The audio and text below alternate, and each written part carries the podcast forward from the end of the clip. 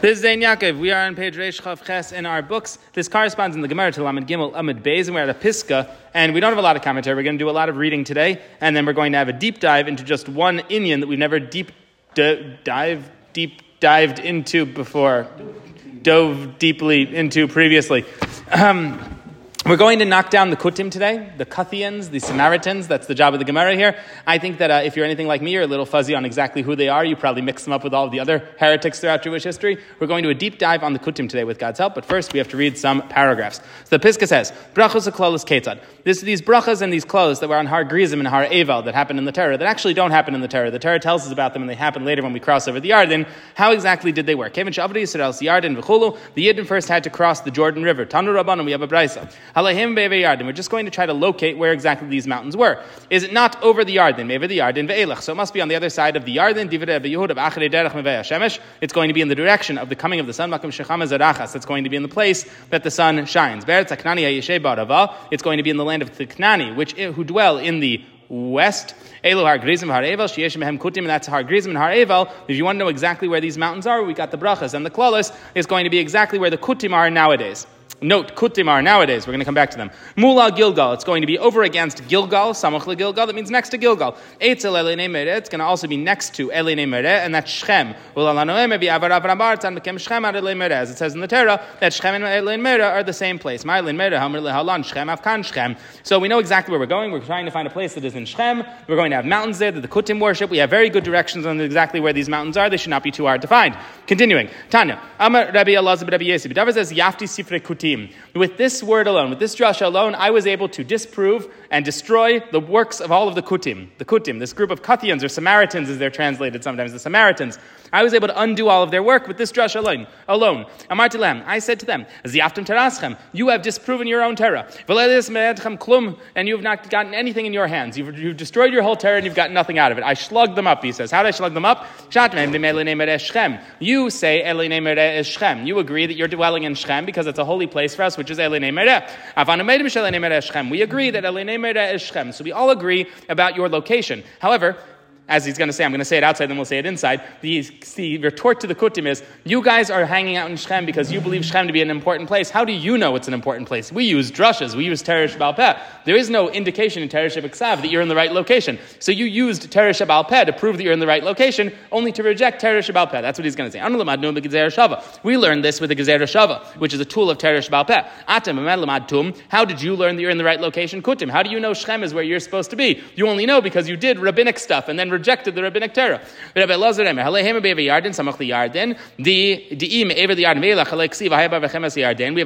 about it being on the other side of the Jordan River. So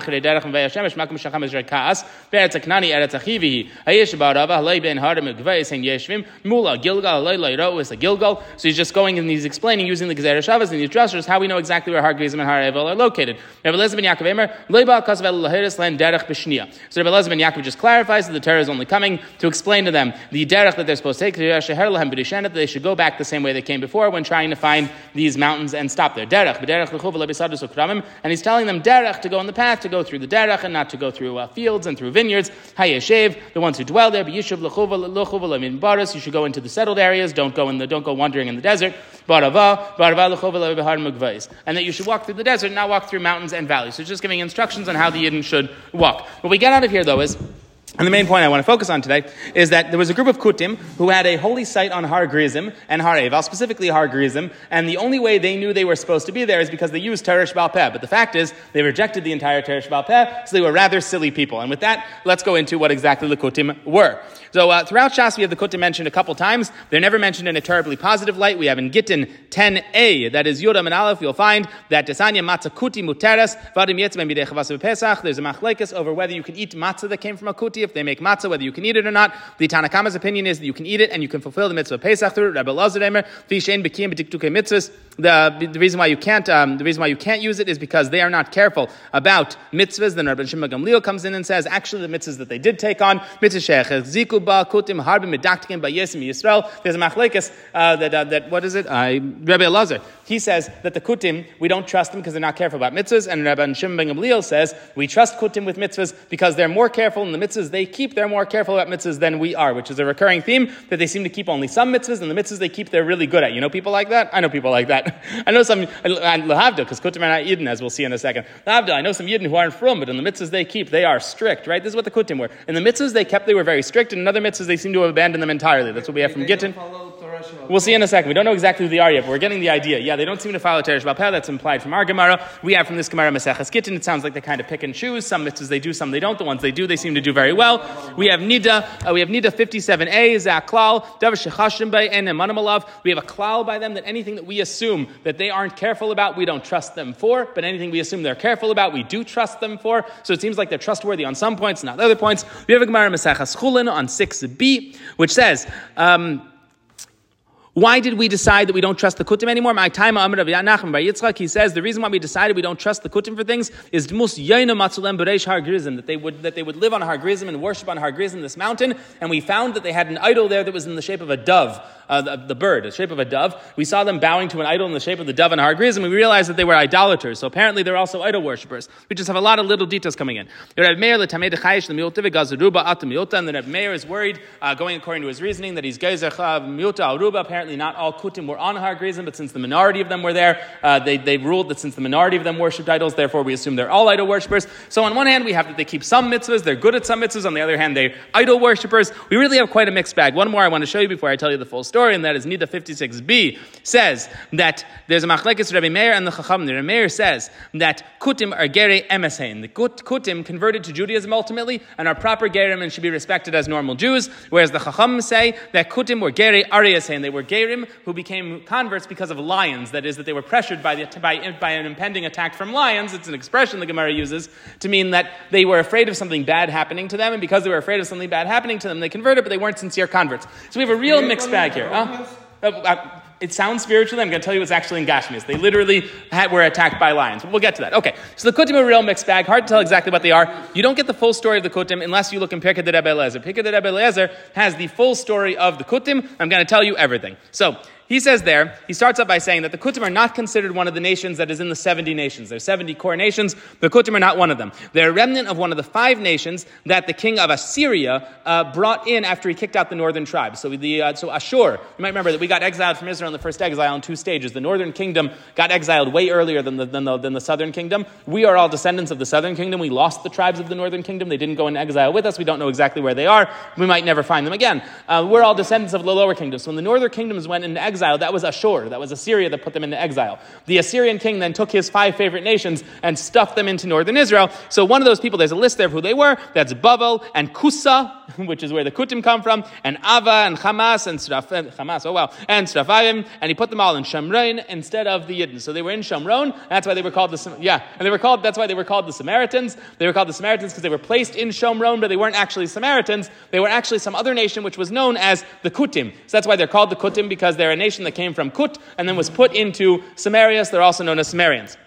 Now, the rest gets really interesting. When the Yidden uh, of southern Israel were exiled from their, I'm sorry, from the Yidden of northern Israel were exiled from their place in Shomron, and they were sent down to Babel, the king sent his servants, and he put his servants in Shomron. That's where we get the Kutim from. Because they needed somebody to pay the taxes, so they installed a different country there. You know, you can't empty out a country and expect to collect taxes. So they emptied out that country and put the modern Kutim there.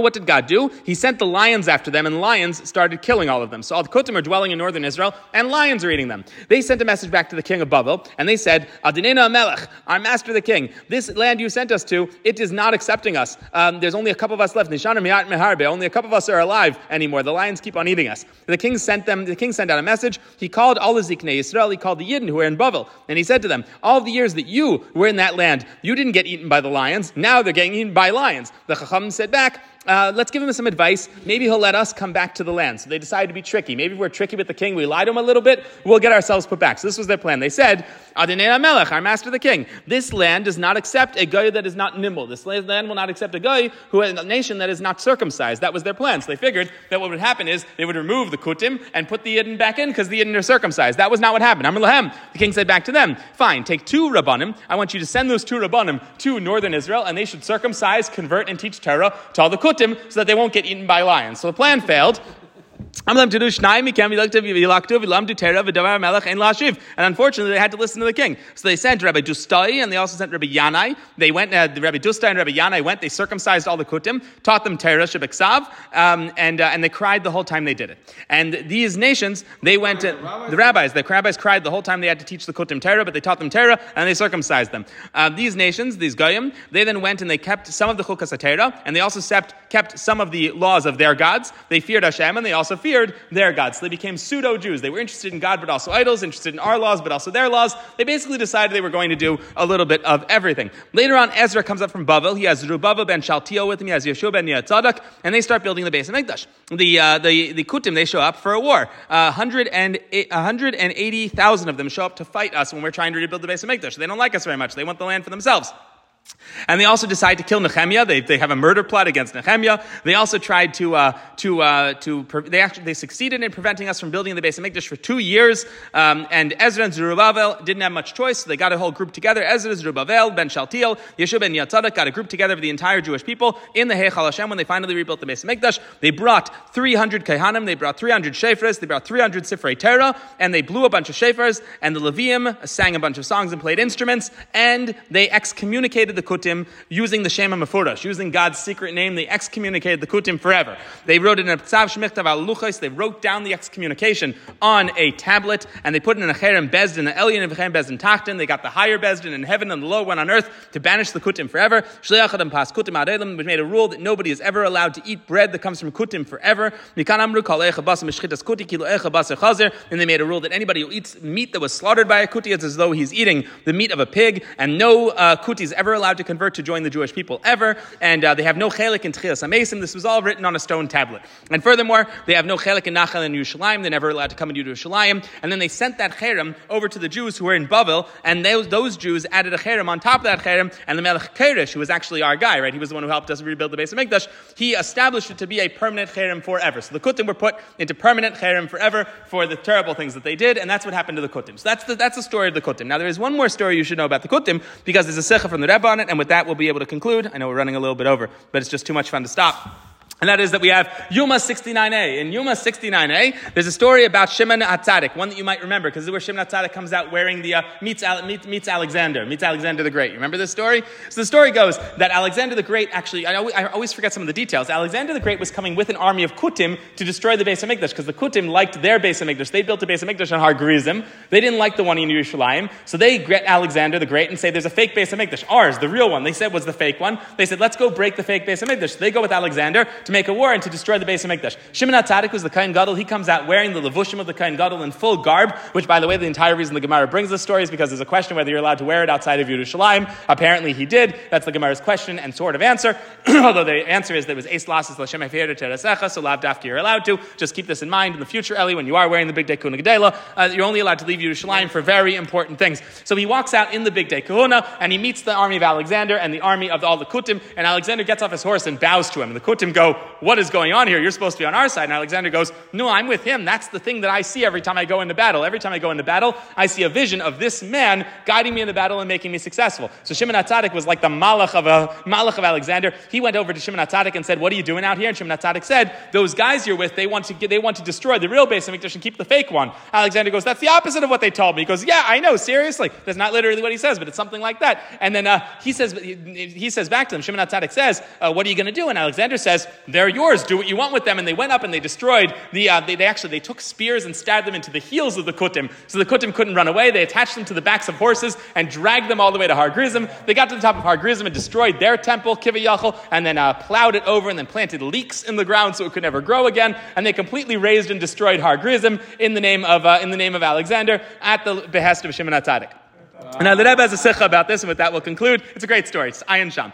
In Teres Menachem, volume eighteen, page three thirty-two, the Rebbe says, Big Day Kahuna, the Kohen, the Kohen's garments, correspond to, well, who's the ultimate Kohen? The Kohen of all Kohanim is Hashem. Hashem is the Kohen of all Kohanim. And what are Hashem's levushim? What's Hashem's crown? And what are his clothes? Teres HaChasidus. And it used to be that Teres HaChasidus was only for Yechidei Segula, only for very special people. The Pnimius HaTerah was only for people who were very learned, very wise, they were very spiritually attuned, so it was only supposed to be in the Beis HaMikdash. However, sometimes when they come to destroy our Beis HaMikdash, when they come to claim that the wrong Beis HaMikdash exists in the world, in a world that we have right now, now where right is called wrong and wrong is called right is specifically the time where all of the Chassidim need to put on the garments of Chassidus and walk out into the streets and spread the well springs of Chassidus everywhere. And simply by showing up in the Big Day Kahuna and spreading Chassidus throughout the entire world, we are able to clarify which is the real Beis HaMikdash and which is the fake one, to clarify good from evil, and specifically in a time like this where there's confusion and there's Kutim claiming that what's wrong is right and what's right is wrong, and you can fill in the blanks with your own problems. The solution to it is to put on the garments of the Kohen Gadol, to put on Chassidus and spread it far and wide. Thank you all very much.